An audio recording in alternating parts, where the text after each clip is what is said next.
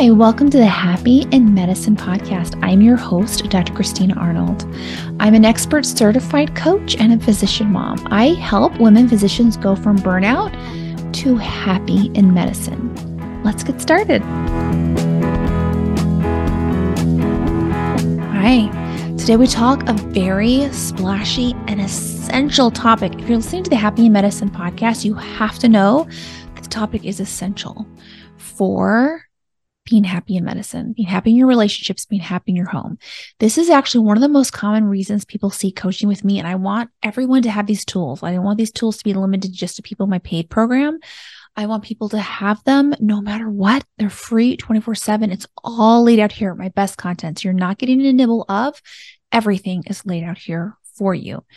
You're going to want to take notes. You're going to listen to a couple times. You're probably going to want to share it with your friends because this content in the hands of more women creates more good for the whole world. It's actually revolutionary and you can be a part of making the world a better, safer place by listening to this podcast episode and sharing it with people you care about.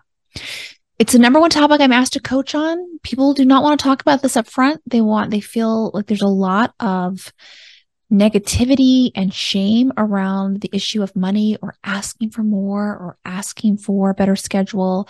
They feel like they have to deserve and justify it. And listen, if you heard the word negotiations and went, ooh, it's because you, like every other person in the world, has been conditioned to think money and asking for things is wrong and evil. We're supposed to sacrifice and have less. And there's no problem that your brain thinks that, and you deserve more. The way I lay it out is not a win lose. You're you're greedy if you get what you want, or your institution is terrible if you don't get what you want. It's not a win lose. I'm going to show you how, how to think of negotiations in a totally new way. It's a beautiful way that taps into your natural feelings that are naturally very high. It's aligned with your integrity and honesty. It's so important. You'll never hear negotiations taught this way. I've never, ever, ever heard people talk this way. And the people, when they get to this process, it really helps them create magical findings, not just their salary and schedule and all the other things that come with the job, but also in your relationships if you're able to know the art of negotiations to build win win scenarios, it'll help you strengthen your marriage, your family, your parenting. Give these skills to your children, and they'll go on to make a bigger, bolder, beautiful life that's even more amazing and safe for the world. So important. I'll say these tools also are going to work right away. People have told me they've listen to this content that I'm giving you. I, I, usually have it behind a paid wall. They'll listen to it Sunday night on a Monday night when they Monday when they go meet with their chair, they get a 60k raise. They had a chair their annual review on Friday. They listen to it Thursday night. They go in and get a hundred thousand raise on Friday. It works really quickly in a variety of capacities. So you're going to want to listen to this. This will be a classic one. It's so important because there is a gender pay gap in our country. And we are conditioned to think asking for more is not okay. It's aggressive to ask, so we shouldn't know how to negotiate. We're not really trained at it at all. And all of this just perpetuates this pay gap. So we're going to talk about it today. And I've left nothing out. It's all here for free, forever, on demand, because you deserve more. And part of being happy in medicine throughout your life is being able to craft your life to a way that feels good for you. And also that will help the people around you in all the ways. You have to know how to negotiate to do this. It's an art, it's in a skill. You can learn it. I promise. There's no part of your life that will be, that can't be improved by knowing these skills. We need these tools in the hands of more women. There's just no doubt about it. We're not taught these skills, but we really need to. And you just look at the science of the of the pay gap and you're like, yes, women need these these skills. So to be part of the change, to be part of this revolutionary process, to help more women, to help the world be a better, safer place, I would ask for you to share this episode with as many women as you can. It makes the whole world better and safer because hands or money in the hands of good people creates more good moms who have more money, they invested in their children's future and their experiences and charities and other moms. Money isn't evil. It can be used for good in the hands of good people, more education, more opportunities, more growth. Women being paid equal to men is a revolutionary concept. Unfortunately, it's a revolutionary, but this should just be standard, but it's revolutionary. So be a part of the moment and share this with as many women as you can. Let's get started. So we're going to go through, I'm just going to be going point by point the most common myths, whereas I've, I've watched hundreds of people negotiate successfully or terribly over the past 23 years in academic medicine, I'm going to just show you the most common pitfalls so you can avoid them, the most common helpful strategies that are mindset as well as action line tips. So you have them all. Ready? Myth number one. But I only negotiate once a job or once a year. This is a really common myth that just sets you up to not negotiate at all or to feel very insecure or doubt yourself. And it's not helpful to bring that into negotiations. What you want to be thinking is that this negotiations happen every single day of your life. I promise you, every day you're negotiating 100 times a day. And it might start with Do I get out of bed now or I'm going to hit the snooze button? I'm going to take a shower now or shower at the end of the day. Do I have a second helping of pizza or am I good? Am I going to pick up the kids or I'm going to ask the husband to pick up the kids? Am I going to leave work now or am I going to set this side with stuff for tomorrow? Am I go to bed now or I'm going to watch TV for two hours? You are constantly negotiating. Most common negotiations are with yourself. So as you learn the skill, you're going to develop your relationship with yourself in a different way and it will improve every part of your life. Myth number two, but I'm not an expert in negotiations. When you say that, you're going to undermine yourself. So here's a thought I give to my clients you are an expert. Negotiations, listen, if that word gives you the heebie jeebies, say conversations. You've been having conversations your entire life since you were, I don't know, six months old, a year, I don't know, when a kid starts talking, one year old. two years old having conversations. You've been having conversations your whole life. You've been having a conversation with yourself about what you want your whole life. You actually are the only expert in the whole world for what you want. That's a powerful thought. And imagine taking that into your spirit of negotiations. I am the world's expert of what I want. It's a very powerful thought. Number three, most of you at query rooms, I have lectured on negotiations, coached on negotiations, hundreds and hundreds of physicians over time. When I always ask them, what's the number one feeling you want for negotiations? They always say confidence. That's what the world teaches us. We need confidence. And I teach the opposite. I teach that confidence is the least useful feeling to have in negotiations. And here's why it can very easily be misread as entitlement or arrogance it will have you put on your blinders and not be able to read the room and miss important cues. Like the person just took a big inhale, leaned back in their chairs and crossed their arms. They're clearly showing they're shutting down and you're missing it. Because in your mind, you're like, I deserve this. And it and it's coming across as arrogant. So I teach people in my program how to read through the read through the lines and how to stay very connected. And the feeling, not confidence that I recommend, the feeling that I recommend is one you already have buckets of. So imagine this. Imagine you're going into negotiations. It's a job you really want. It's someone you really respect. You're very scared and nervous because you're a normal human being and you're thinking, I should be confident. What's going to happen is you're going to be even more stressed out. You're going to be, oh my gosh, now I don't have confidence and I don't have experience. And so none of that is necessary. I like to say the feeling I'm going to tell you about is the one feeling that's actually probably one of your strongest feelings. If you've been in medicine, if you have children, if you're married, if you have a long term friendships, this is a very high feeling that's natural for you. So that when you go to negotiate for your top program with someone you really respect, even if you're nervous and scared, you'll be able to cultivate this feeling because it's very strong in you already. Ready to hear what it is? It's the feeling of collaboration, not confidence, it's collaboration. Where that comes from is a thought that this is going to be win win for everyone. And in my coaching program, I show you, we develop that story. So it's one you really believe very deeply that me asking for this set of things is going to help everyone. This helps everyone because if I go to the center and I feel really good about this center, this move, this decision, I'm going to give a whole lot more at a very high level. I'm going to be growing in all these different ways, growing the department, growing the revenue, growing the patient experience, increasing, improving the outcomes. I'm going to help stabilize the work culture. I'm going to be giving for years to come. They're not going to have to keep searching for a new physician every three years. They're going to have stability to for massive growth. This helps everyone. When I negotiate for a higher raise, that raises the benchmark for all the current employees and all the future employees. It helps decrease the gender pay gap for the people ahead of me, at my level, and behind me. This is in everyone's best interest.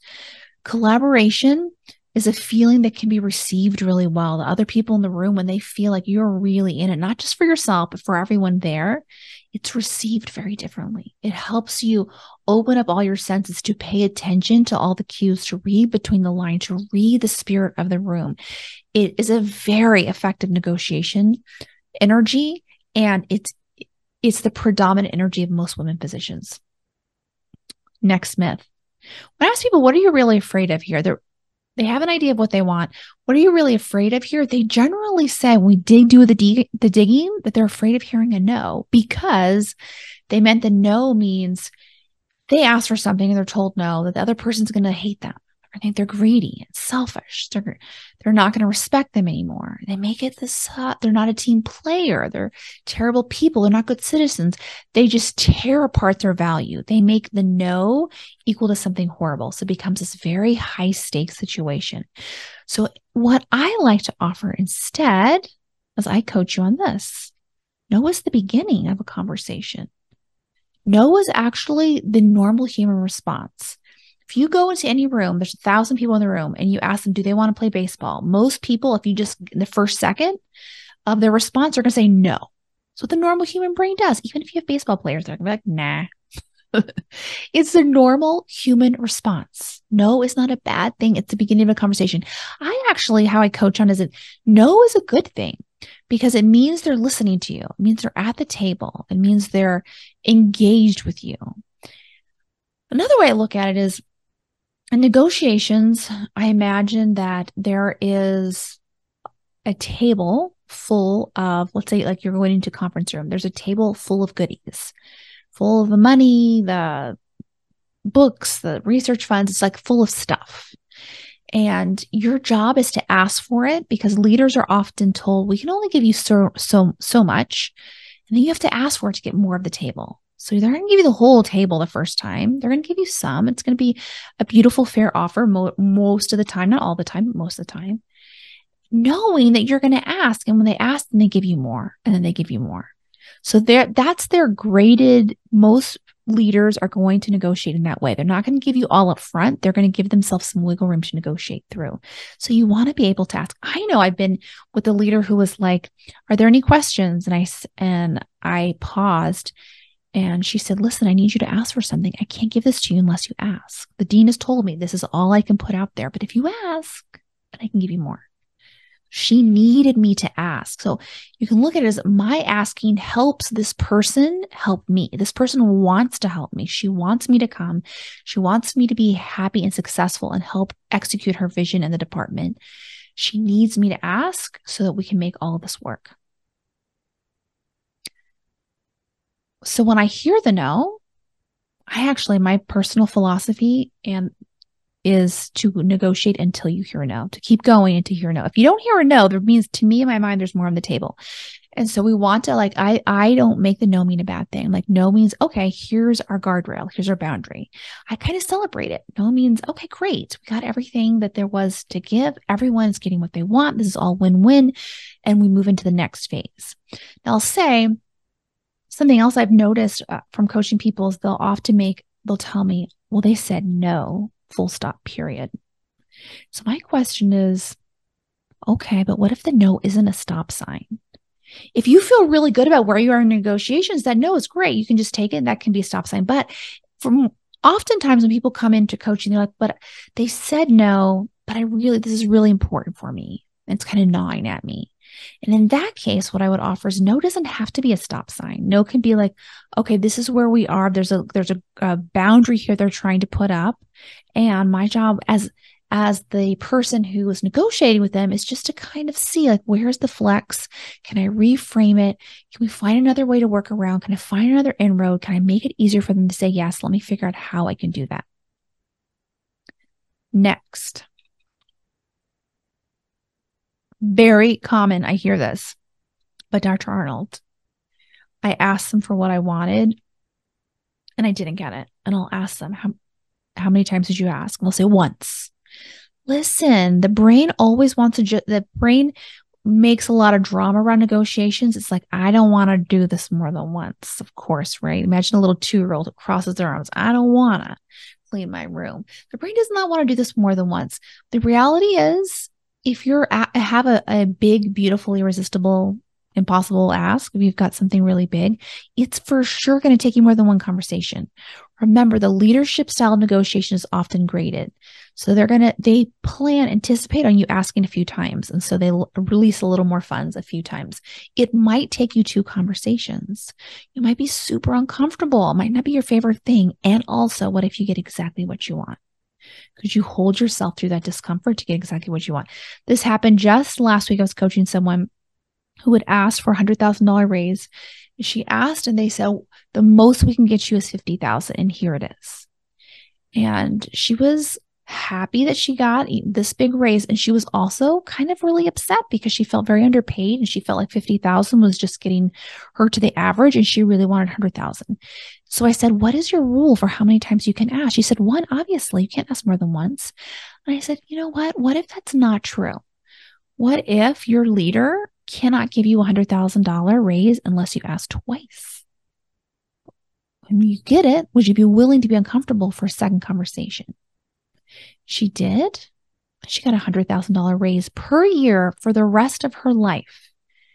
It's about knowing that the, the feeling of discomfort that you make yourself feel so uncomfortable about is going to be temporary if going to hold yourself through it, keep telling yourself this is a win win for everyone. This will be easier to recruit more people. More people will stay. Your patients will be happier. There'll be fewer mistakes. The whole team work culture is improved.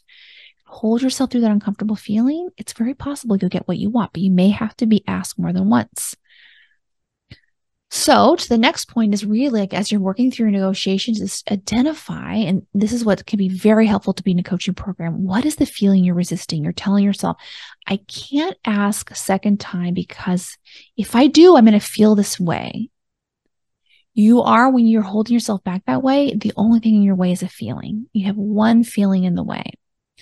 So in coaching, it might be hard for you to see That's where I can point it out for you, but figure out what the feeling is and label it. For many people, it's fear or anxiety or worry or judgment or humiliation or embarrassment, something like that. What if you could be willing to feel that very uncomfortable feeling, knowing it's temporary, knowing it's that feeling is actually invented by your brain, so you're in full control of it. Know that feeling is trying to help you. That feeling just wants some reassurance. So it might sound something like this. I'm scared. It's okay that I'm scared. I really want this job. It's okay that I am worried they think my I'm greedy. I'm it's okay that I'm worried they'll think I'm greedy. It's because I really care about them and because integrity is really important to me. So of course I'm nervous. I really care about this job. I really care about these people. It makes so much sense. Of course I care. And of course, I'm not greedy. I've really thought this out very carefully. This makes so much sense. It's a win for everyone. It's okay to ask for this. It can help everyone, and here's how. My only job is to take the time to make space and care for this very uncomfortable feeling as long as it's here, knowing that it's here to help me, to let it be okay. Would it be willing? Would you be willing? This is my question to you to feel uncomfortable for five minutes to make millions of dollars over the next several years. That money, of course, goes towards your children, to your homes, your family, to opportunities, to education, to supporting other women in medicine. All right, next tip. For sure, make sure you ask. If you get one thing from this episode, it's that no matter what they offer you, you make sure to ask something and listen. I promise you, you will have heard, they'll tell you, maybe even this is a standard boiler contract. Nobody asked for anything. This is academics. We don't do anything else. We have 100 applications for every job. We are so very competitive. We really don't want and you to to ask for anything. This is the story that goes out there. And you can believe that, but I would encourage you to ask for something because you just might get it. And even if you don't get it, you're going to get in the practice of believing yourself and practice the exercise of growing this muscle of asking and advocating for yourself. It's priceless. Plus, if you don't ask for anything, the answer to whatever you want is no. It came from you. That's super painful. So we want to just get in the practice of asking for things. It's okay. And you can do that if you make the no not mean something terrible. The worst that's going to happen is someone's going to say two letters and then everyone gets what they want. I mean, that doesn't have to be a bad thing. It could actually be a great thing. It requires you to, in advance, tell yourself that the no doesn't mean something terrible and that this is for your growth. This is for your betterment. No matter what happens, you just making the ask is something that grows your self concept and capacity. If you make the no not mean something terrible, you'll just get hit the no. You're like, okay, I got everything on the table. You can decide if you want to proceed or not. Next is do not believe there are so many stories out there. There are so many stories that people just take as facts that because of the pandemic, because of the recession, because of academics, because you're in one of the lower paying fields like pathology or pediatrics or family medicine, there's just no money for you this is such a white hot lie. It's just not true at all. People say it like it's the day of the week fact news. It is so not true. It's just you've been sold this pack of lies for a very long time. It's just not true. I'll say five people last month in my program created five and six figure raises. $80,000, $90,000, $100,000, $125,000, $130,000. That was last month. Five people. All of them, I think maybe most of them, all but one, were in academics. Many of them were in pathology. There is millions of dollars on the table. Look around, like no matter what's happening, have you noticed the CEOs aren't getting laid off? Their salaries aren't getting slashed. They still get millions of dollars of bonuses. It's because there's still money. You just have to know how to ask for it. You have to sell yourself that you deserve it. And then you have to have the skills to negotiate for it. You get it all in this podcast. And it's there ask for something and you're likely to get something. So I always tell people to ask for something because no matter what, you're likely to get something. If you're talking to a university leader who really wants you there, and maybe they can't do the $125,000 raise, but maybe they can do $75,000. And then they throw in this other thing for you, like extra off service time, which time being your most, I mean, time actually, I would say is more valuable than money. Time is just so precious because you never get more of it time is a really big thing. Time, getting time back is huge.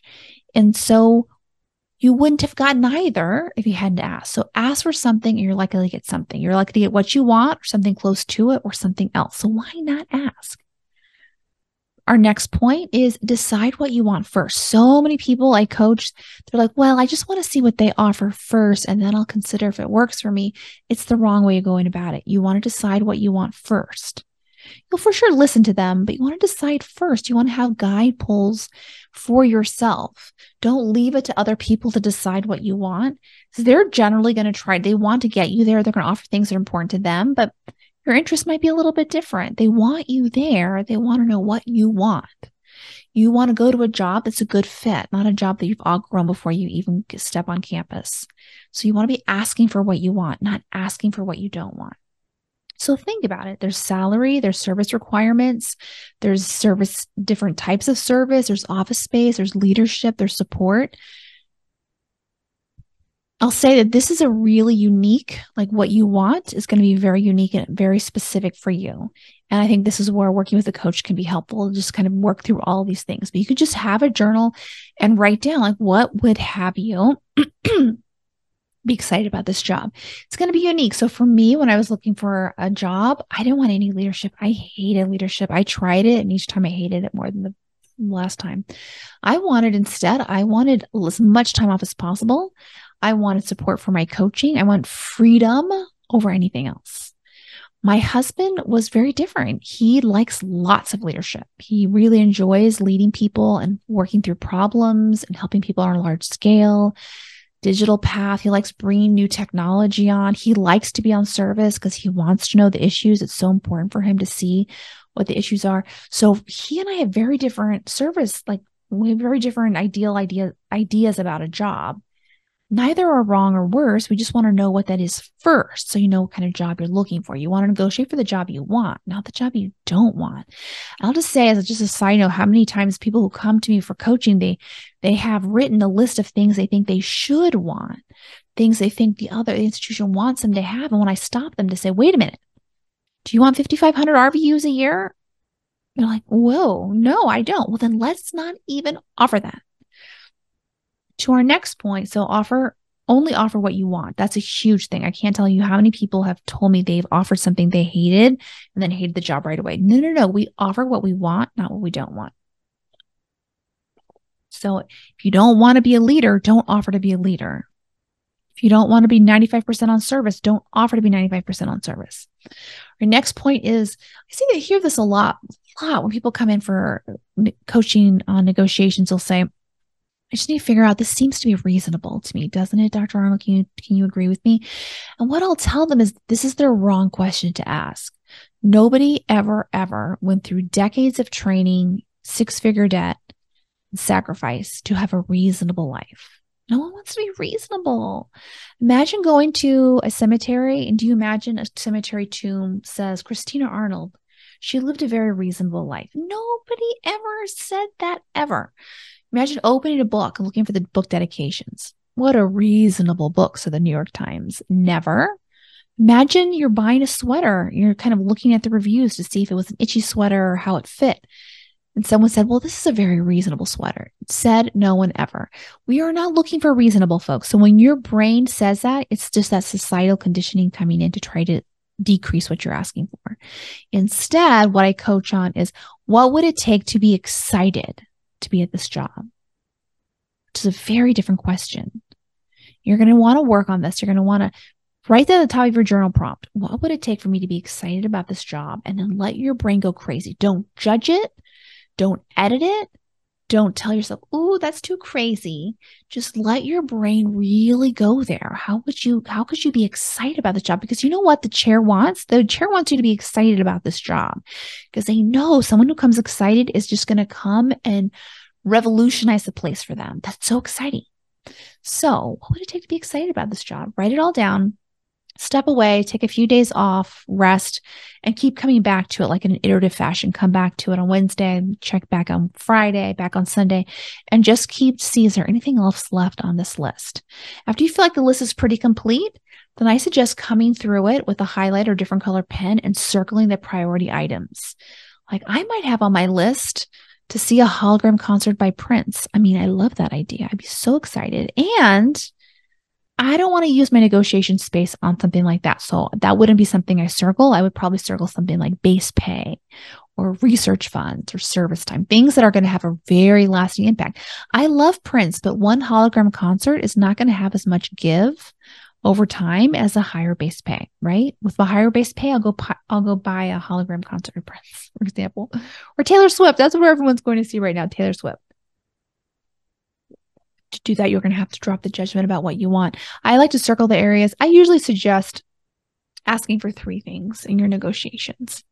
Common question is when's the best time to ask? The answer is there is never a best time. Nobody ever wants to have an ask. No leader ever said, Gosh, I hope she asked me for something. right.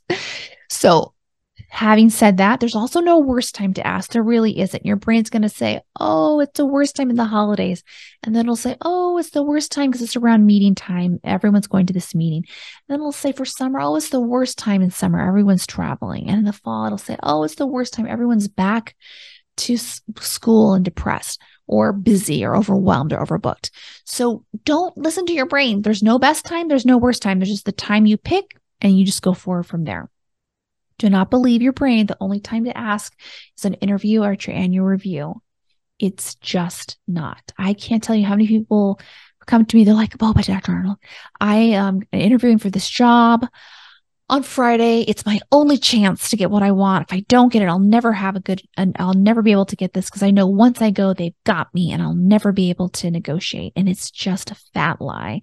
And it creates so much pressure for you, right? If you're thinking this is my one and only chance, it undermines your ability to be a skilled negotiator. And all that pressure is not useful. So I tell people, listen, you're going to negotiate as well as possible. And I, with my coaching skills and group and support and courses, you're going to be very well prepared. Trust, be reassured in the process. And then next, and then when we're going to put all that in place and see how it's working, and then we're going to ask again.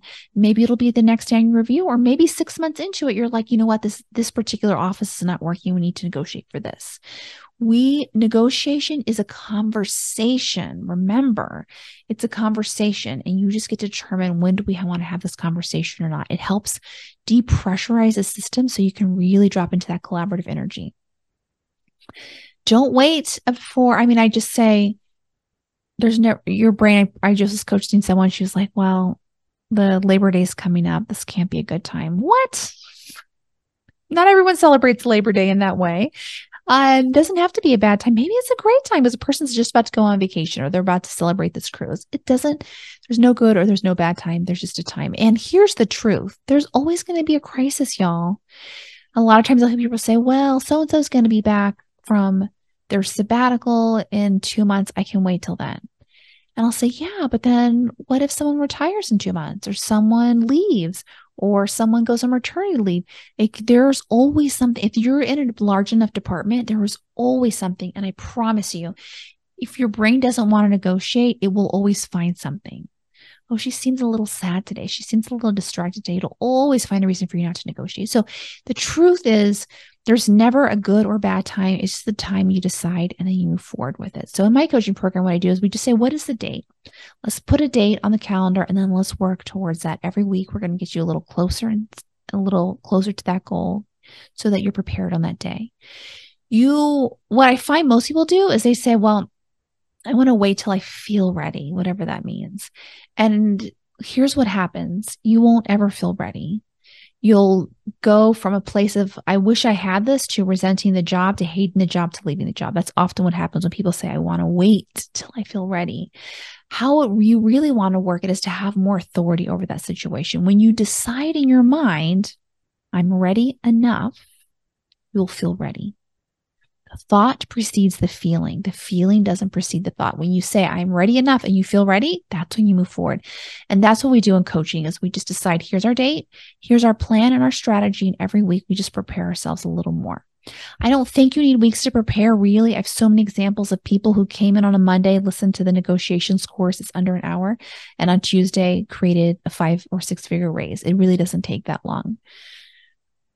All right, next win win. Just want to emphasize again, I think what makes this really, really powerful is to keep coming back to that collaborative energy, keep dropping down when your brain starts getting into stress of, I'm not sure I can ask. It's only because you went into win lose mode. You went into, well, I'm greedy. I shouldn't ask, or if they don't give it to me, they don't care. And I'm, I'm, I'm devalued.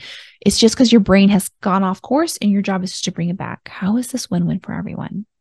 Me coming to this institution creates so much more stability, creates more opportunities. Bring this book project with us, bring research opportunities here. We help stabilize the service. We help provide service in this unique way. It's a win win for everyone helps you when you go there, you'll perform at a high level. It's a win win for everyone. I think that's where you just want it. When you're in that place, you can draw on that natural collaborative energy. All right. Irresistible ask process is a way I formalized. I teach this in my program. It's a way I formalized making sure you are having a win win setup and that you ask for your ask in a very structured and thoughtful way. It's not to be manipulative. It's to help you build win-win scenario. So here is the process. One is what they want. Two, how you deliver it. Three, what you want. And four is the silence. You have to do it in that order. You have to do your homework. It can be one sentence I'm going to give you a couple of examples, but I've seen this messed up at every level in all kinds of ways. What they want is that's that's an, an applicant who has just no idea who they're talking to, and that's going to be a mismatch. You're going to want to study and figure out what they want. You'll understand that through the course of your interview. You'll understand that by talking to people about what they like about their job, what makes a candidate successful at their job. Something I recommend people do is get a copy of the promotion dossier, get an understanding of what they require for promotion. It reveals everything about their values. It tells you a lot about where their emphasis are. You want to do that because every institution is different. Some institutions really, really, really value committee work. Others institutions don't care all about committees. They just want papers. Other centers just want you to pull, like, have as many RVUs as possible.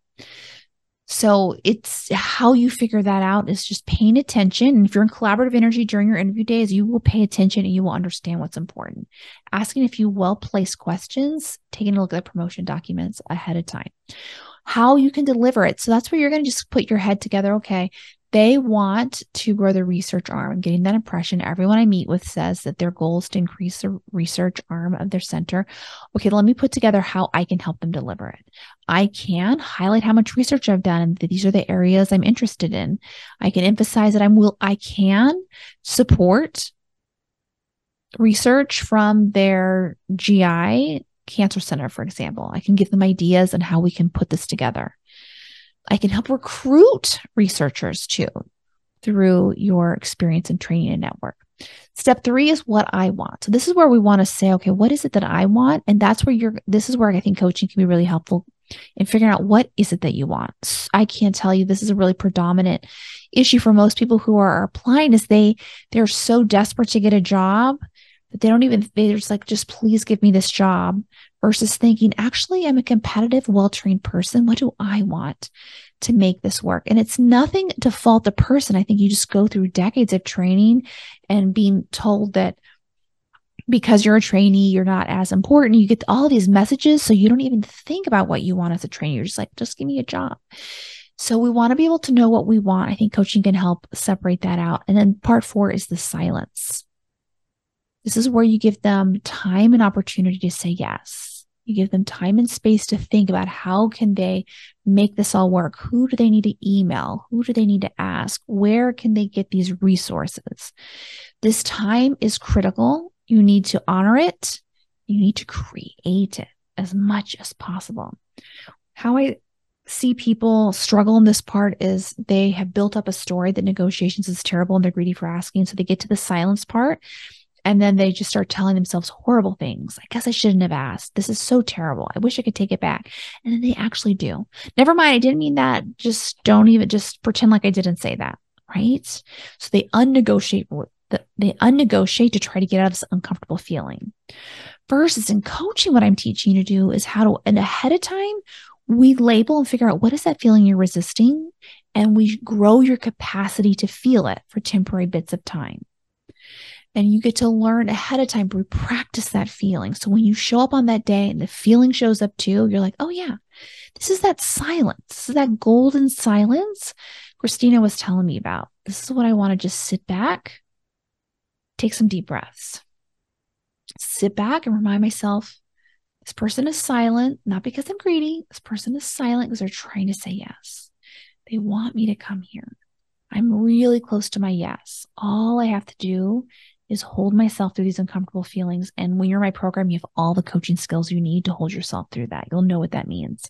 All right. So putting this all together, step one, knowing what they want. Step two, how you'll deliver it. Step three, what you want. Step four, the silence. And give you a couple of examples. So I was, or I guess I am a pathologist still. And I am an editor for pathology textbook and each book has at least 1200 images and our images are high quality. You will not find any other book, even though we've been doing this for, I don't know, 10 years now, there is still no other book that has is the images as good as our book. And it's because we have very high quality oculars and, and, very good. We make sure all our authors have very good, they either have a, a, professional photographer who helps them or they, we start them all on the highest quality oculars and the highest quality photo programs. So, and it's expensive. So here's what it would sound like. Put our irresistible ask together. Step one. I understand you're looking to grow the clinical research arm of this institution. You wanted to grow the reputation as a strong research center. what I would like to do is bring my book series to your institution, which would involve giving the opportunity of other faculty, if they wanted, to become authors and increase their visibility, accelerate their ability to be promoted, highlight the material here, improve recruitment of other faculty here. What I need is a very high quality microscope and photo software. Period. Silence. In my head, I'm just counting the sheet one 1,000, two 1,000, three 1,000. I'm telling myself, of course they want to say yes. Of course they're going to try to figure this out. This is such an easy win for them. They spend $50,000 on a microscope and they get all of this exposure and attention. This is win, win, win. Okay, that's the first example. And I think it's important to, to lay it out this way also, because the person you're talking to may have to justify why they gave you all this extra stuff and, and didn't do it for someone else. They're going to have to go to their chief financial officer and say, hey, listen, we had to buy her $100,000 worth of equipment because of blah, blah, blah, blah. So when we lay it out in that irresistible ask process, we make it so much easier. We make it easier for them to say yes. And that's what we always want to be doing. That's really the hallmark of my negotiation process. How do we make it easier for everyone to get a win? All right. Next important point. Oh gosh, this one's really painful because people make this mistake and it's just a killer mistake. Are you ready? Here it is. Negotiate with the person who makes the decisions. So many people I hear about, they said, well, the secretary sent me a contract and I asked her if I could uh, ask for an increased salary. And the secretary told me no. Of course, the secretary told you no. She can't make that decision. And that's exactly why the chair sends the contract to the secretary because she's hoping you'll feel comfortable with the secretary. You'll ask the secretary, secretary tell you no, and then you just sign it. And that's actually how the secretaries often send it. They often say, here's our standard contract. We really don't negotiate. We look forward to having your signed response as soon as possible. That's how it's usually done. Do not bother wasting your time on people who can't make the decision. Be nice to the secretary, respect and honor her. She is a very important, honored, beloved person like anybody else in the department. But do not ask her her questions because she can't give you the answer. So save that all for the person who makes the decision. Which brings me to the next point decision embargoes. When you go to negotiations, you're going to be making three asks. They very well might make three asks of you or more know that this is a conversation, right? Nothing is, and it's not bad, good, or anything else. It's just an, it's a conversation. And as you ask for things, they might ask for things too. So maybe they'll say, okay, we um would lo- we can give you the chair or we can give you the title of vice chair. We are going to need you to take over the IC lab. For example, there may be that kind of back and forth. And my advice, I beg and plead with you, please do not say yes right away. Please put this under a decision embargo. So it might sound like something like this. This is a tremendous opportunity. I'm really honored that you would consider me. I am definitely interested. I do want to take some time to really give this some thoughtful consideration. I will get back to you in 14 days, whatever you want to say. Please do this. I can't tell you how many people I've seen say yes to something that in the moment when everyone was signing documents and feeling hurrah and you know we just got told you're going to get this big raise and then they ask you but you can just do the small task in the morning they're like oh my gosh i cannot believe what i just did. They go to the job already resenting it. So listen decision embargo it's just great in general when everyone anyone asks you something really like take some time and just put in embargo especially if you're feeling emotional especially if you're like oh this will be amazing. Question that feeling please. That's we don't want to make decisions from that place we want to make very grounded decisions that make sense. Is this thing that's going to take away time from something I love? Because we only all all of us only get 24 hours a day. Is this thing that's going to take come from something I love worth it? Sometimes it is. Sometimes it'll be like, you know what? This would be amazing. And sometimes it won't be.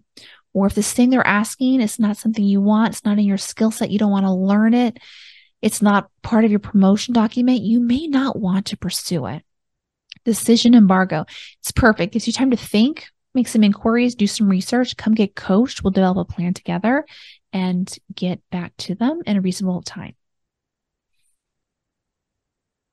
This brings us to the next point is in general, and this is actually people not just for negotiations, but if you're already in place, if you're asked to take something on, I think it's really important to ask for more support and however that might be. Maybe it's monetary, maybe it's academic time, maybe it's some research support. I think men do a very good job of asking for it like it's nobody, like it's nobody's business. They'll just be like, oh yeah, I can be residency program director, and that's going to affect my promotion and salary. How? Men are very, very good at this, and we need to take a note for men versus I think the women I've seen is they usually like, okay, I'll I'll do it because she said I, I have no other choice. I have to do it. And I of course I have to do this for free because we're just all expected to do work for free. And now this woman is behind on promotion. She's paying less. A gender equity gap is just rising. She's more likely to quit and be unhappy. And how we can really help ourselves here is by when we say yes to a project, if it feels aligned, if it feels good, also asking for more support as we say yes. It's not mean to ask to be paid for work. think of it as a human right. I'll give so much more to this if I'm being paid for it. And and you can you decide what that pay is. The pay is in money or it's in something else. I loved at getting more and more off service time because I just love the freedom of that, but it's up to you. All right. Um, to this myth, this is another myth. I have to get this all done right now when I'm in an interview. Is if I go there and I become faculty and I'm locked in, then they have me, then I'm over a barrel. I can never ask for anything again. That's going to create so much time pressure. I mentioned that earlier, but I want to say also for those of you who are listening to this who are an established faculty, and if you're thinking, oh my gosh, I didn't ask for any of this, it's actually not a problem. You can ask also when you're an established faculty member, and I'll tell you you're probably thinking, but they have me here. I can't, I don't have as good a position. That's not true. You have great leverage. You might have even better leverage than a new faculty because they know you. They trust you. You're already in their zip code. They don't have to lure you in. They don't have to worry about you being a flight risk. You're established there. You are very, very valuable. They want to keep you. That's a very powerful thought I'd offer all you. They want to keep you. You absolutely can ask if you're an established faculty. I think you have an excellent leveraging position. Common question I'll get, kind of this is a this is um in this realm is, well, I have a job offer. I have three other interviews scheduled. It's not my first choice of this job offer. Should I keep these other interviews? My answer is yes, keep your interviews. Keep interviewing until you've decided, you've signed, and the contract has been executed. Because until the contract's executed, you want to be smart and look out for yourself. It's possible at the last minute they change their mind and keep the current in house fellow. It's possible that you get a better offer from interview number three that just blows your mind. It's possible that your offer from site number three you can leverage to help you improve your offer at this first choice site. So I say keep interviewing. And you might be thinking at this time, you might be thinking, oh my gosh, that's so me. They're going to think I'm duplicitous. They're going to think I'm shady. And so we need to talk about all your thoughts about what everyone else is thinking, which is just never a useful place to go. Right. But they might, they might think it's mean and they might hate it. And maybe that helps them get you a better contract sooner. It doesn't have to be a bad thing that they, that they don't like what you're doing. Doesn't have to be they don't like you. So they really want you to be at their center. And maybe they use that to get you there faster by issuing the contract faster and giving you what you want faster. Also, you want to question the story. They're not, they're going to hate me if I go there. It's very possible that they'll respect you more. That's possible too. I've been in rooms with leaders where they've said, Oh, this person won't ask for anything. She never asks for anything. She's so passive. You can give her anything, she'll do anything. Horrible thing to say. And those same leaders being like, you know what? This person's really savvy. She's for sure going to go to a couple interviews. We better give her the best thing first. So I'm telling you, you don't want to be in other people's minds, but if you are going to be there, give yourself some space so they might respect you more. But here's Byron Katie offers that there's three types of business your business, my business, and the Lord's business or the universe's business. Her point is just stay in your business. Don't be worrying about other people's business. And I have to do this to my brain constantly. My brain is constantly trying to think, what are they thinking? And especially negotiations, a lot of people will think, oh my gosh, they're going to think I'm selfish and greedy. It's just not your place to be in their business. Stay in your business. Your job is to advocate for you. Their job is to advocate for them. Your job is not to advocate for them. Job is to take care of you. I like, here's your next tip is what would Oprah do here? You guys know I love, if you've been listening to me, you know I love me some Oprah. How would Oprah handle this? How would Oprah ask? I just have a feeling Oprah would be just really grounded and she would just go and make that ask. There are studies that show that women, when they're advocating for themselves, that that can bring up a lot of intense emotions versus when women are advocating for other women, there's really not much of a more effective set of negotiation skills. When women are advocating for their daughter, they're really, really good. They're very, very committed because in their mind, they're telling themselves, my daughter deserves this. I want everything I can help for my daughter. I'm willing to feel uncomfortable for our daughter. We're often not willing to do that for ourselves. So something you can offer yourself if you're in a negotiations, you're feeling really uncomfortable is kind of zoom out, get some perspective and think about what if I wasn't negotiating for me? What if I was negotiating for my daughter? Could I tap into some of that strength? Next tip is oh, do not fight for them. Please do not fight for them. I see so many people do this. Let me give you an example is that someone will come to me, they'll say, Well, I want to ask for X, Y, and Z, but here's the thing I can tell the sinner is struggling. Someone just left from retirement. I don't really need the money. Money doesn't really solve problems. There's a recession, there's a pandemic. Notice what this client is doing. She's advocating for them. She's fighting for them. Don't do that. They can fight for themselves. They're a very, very rich company. Your job is to advocate for you and your family, to stay in your business. And know that it's never going to be a good time for a hospital. They're always going to tell you that they're struggling. So it's really just like, when is the best time for you to bring this up, knowing that if you go there, you're really going to help them because this is a win win situation. I hear this a lot. I actually just heard this this week where someone told me, but money doesn't solve problems, Christina. And I stopped them and I said, actually, money does solve problems. And when you think money doesn't solve problems, what you set yourself up for is not to get what you want. But if you allow yourself to believe money does solve problems and find examples of that, when you have money, you get to pay for your house, your lights. You get to buy your kids instruments so they can be in band. You can send your kids on trips to see their grandmother. Hello, money solves problems. Do not believe the lie that money is evil doesn't solve problems. It does solve problems. Your job is to advocate for you and your family. Do not discount what's important for you. Money is for sure important. I think if more women believe money was important and solve problems, we'd have a smaller pay gap. Money definitely solves problems. All right. So in terms of negotiating, listen, I want to give you just some also we're going to we're as we're wrapping up, I'm going to give you some just some tips you might not have heard before. You get to decide. This is just experience from watching hundreds of people negotiate over the last 23 years. There are sometimes negotiation conversations where the chair says, Tell me what you had in mind. And in general, if you you're in that kind of conversation, it's it's best for them to tell you what they had in mind to be the first person who offers the salary number. Usually the person who offers it first is in a, in a better negotiate is I don't want to say a better negotiation skill, but uh, I don't want to say that. But here's why you want to do that is because if they offer the number and it's higher than yours, you just hit the lottery and you didn't have to say anything, right? And you know you're always going to ask. So even if you said you wanted to be at 250 and they offered you 275 of course because you follow the process outlined in this episode you're going to ask. But i really wanted let's talk about it uh, 285 was what i had in mind. It's not being dishonest. It's creating win-win-wins for everyone. So in general let them give the first number if you can if you can't, then because we don't want to be uncomfortable, we don't want to be like this doesn't need to be too gamey. If they're like, no, no, no, you give me the first number. We don't want to this to grow in a in a pissing match.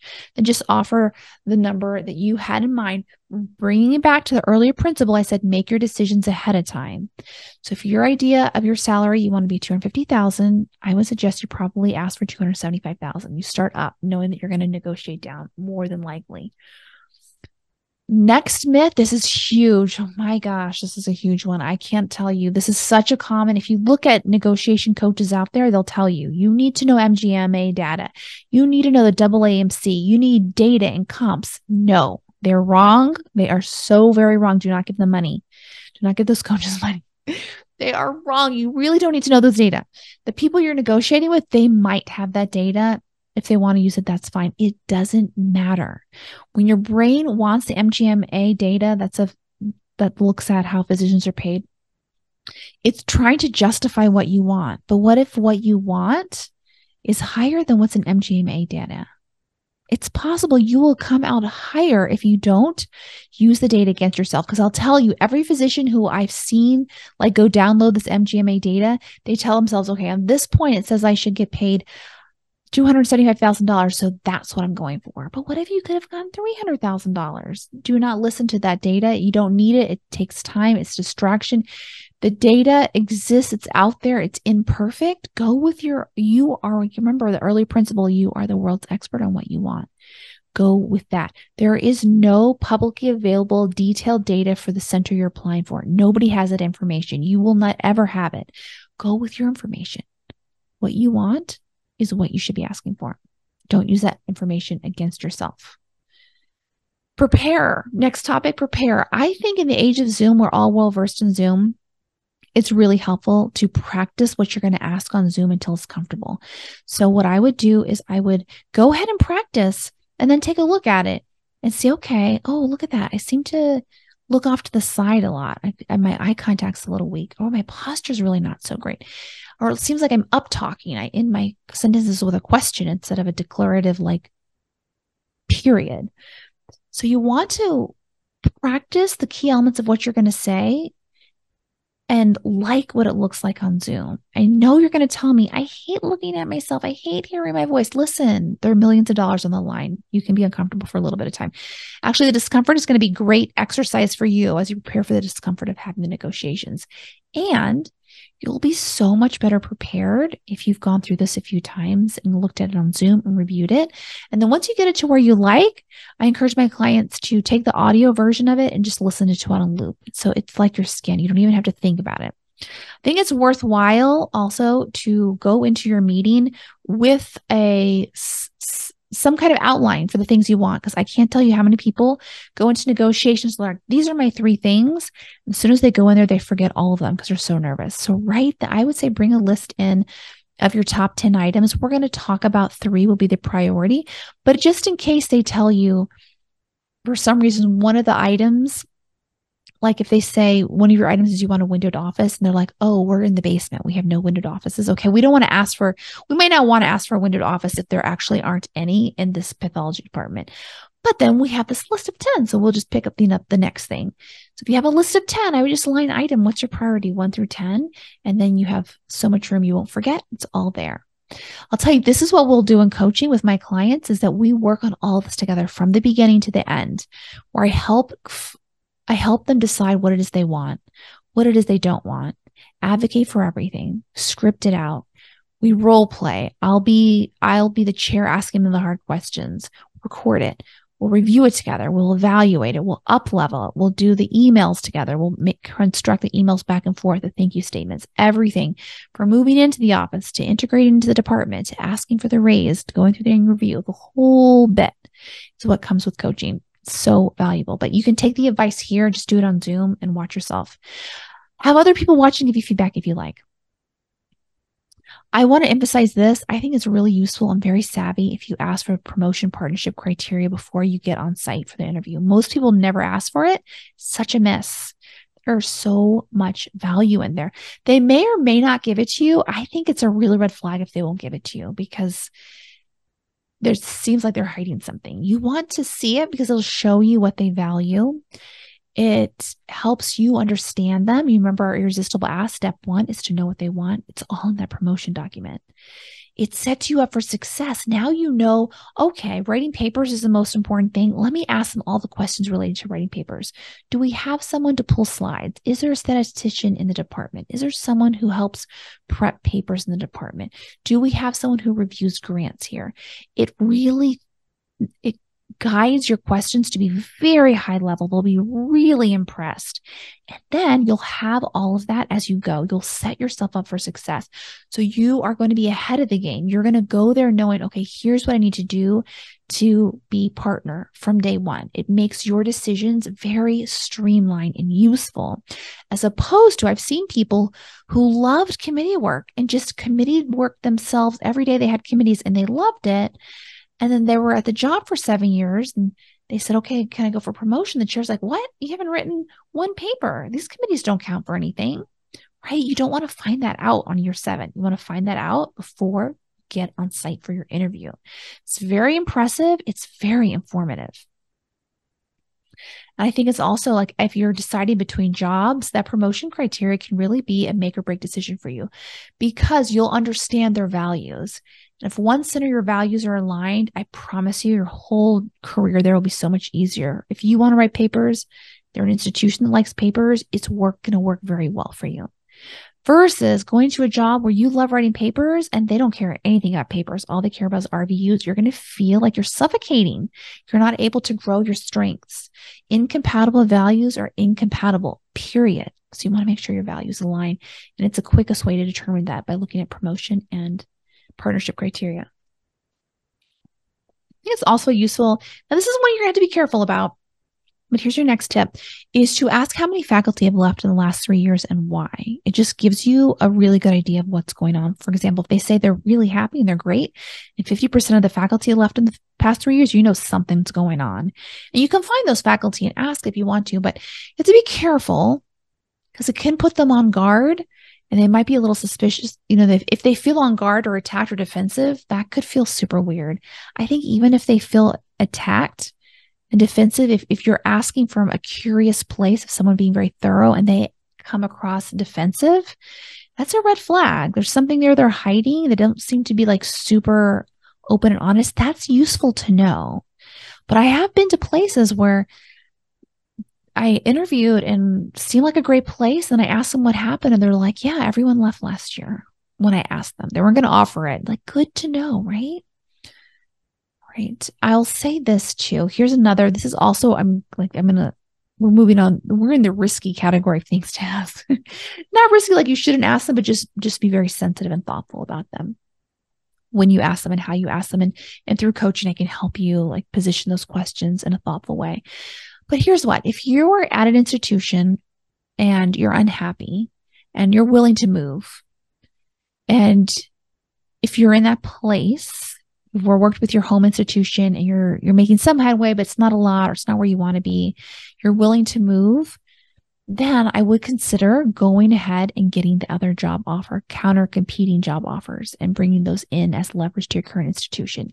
It's risky because your other institution might be like, nah, we're not doing this. And then you, and then you go. So that's why I want to say before you do that, you want to make sure you're okay going because they might be like, okay, bye.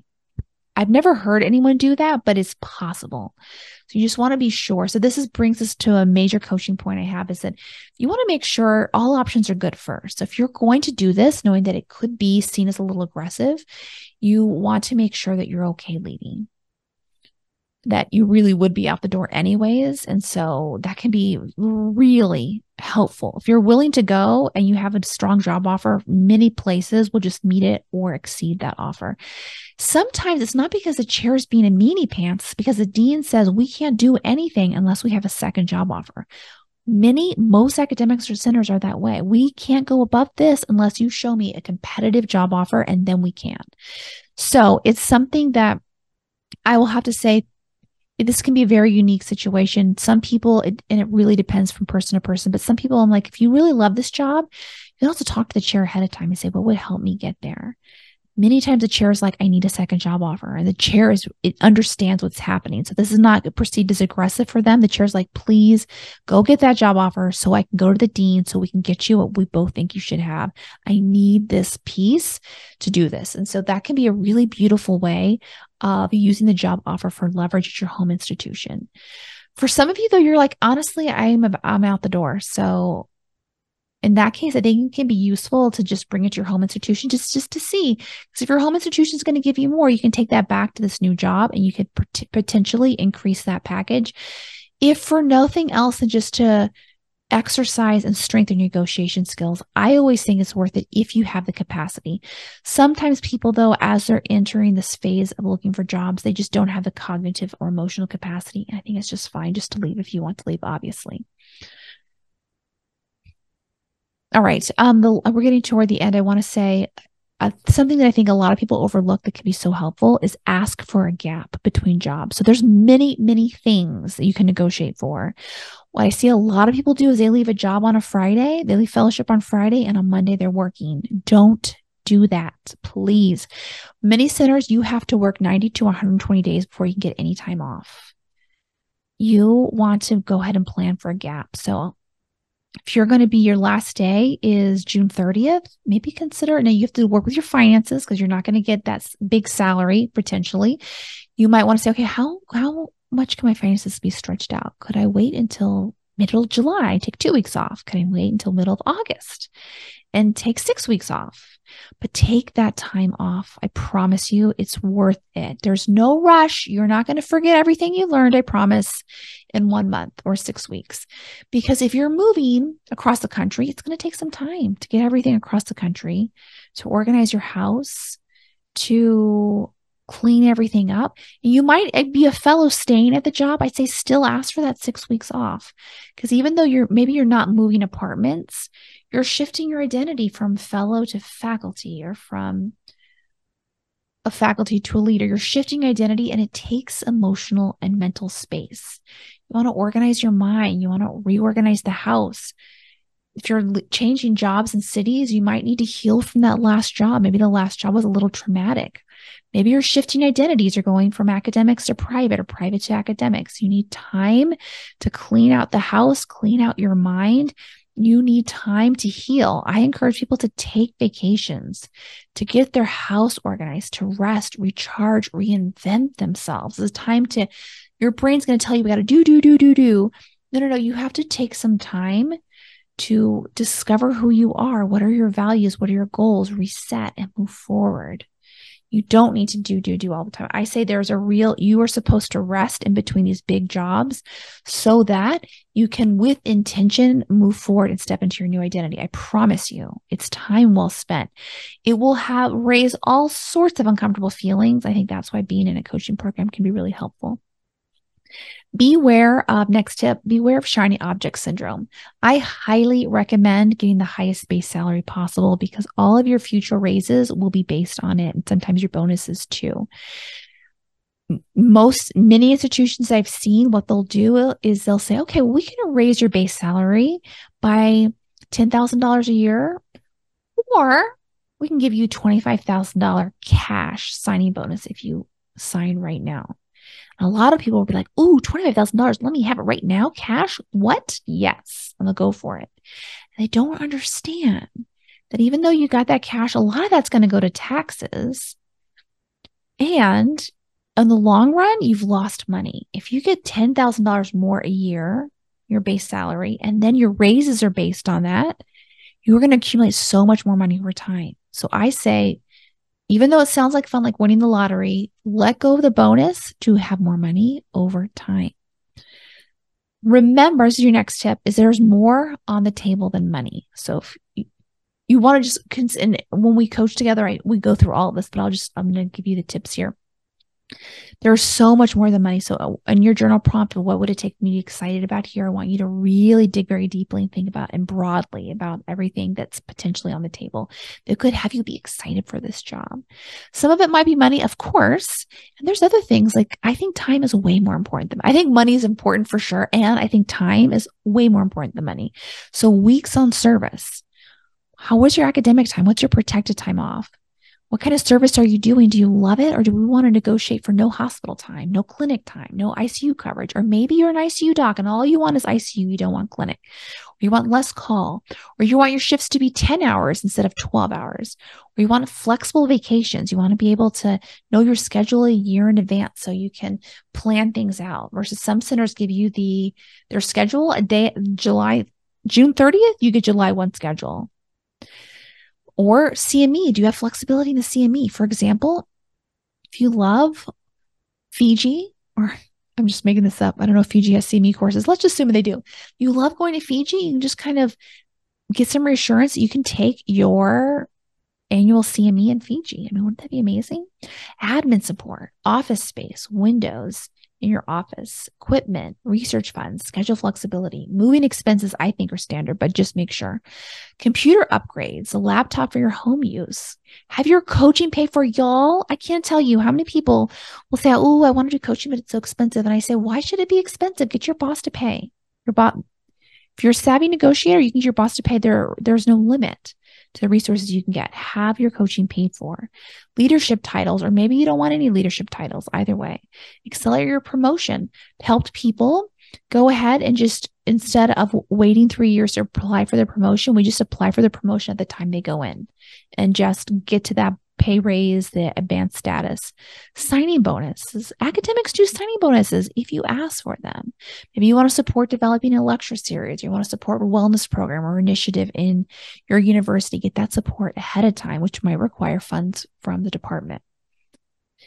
This was an expert masterclass on negotiations, all things. I'll tell you, this is the work we do inside my program. And when you join, you get full support from the very beginning of the idea of thinking about a job. If you're a trainee, all the way to negotiating, to landing in place, to accelerating, to going through promotion, to asking for your next set of negotiations, to retirement. We do all of that. And then your post retirement identity of reinventing yourself. We do all of that.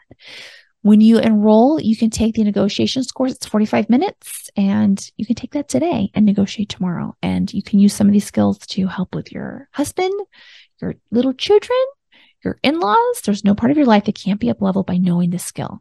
You'll be on our next call in a few days. We meet at least once a week. You can sign up for your bonus private session to tailor all of this to your needs. Enroll or book your free consultation right now at yourpathinfocus.com. Bye, everyone. See you next time.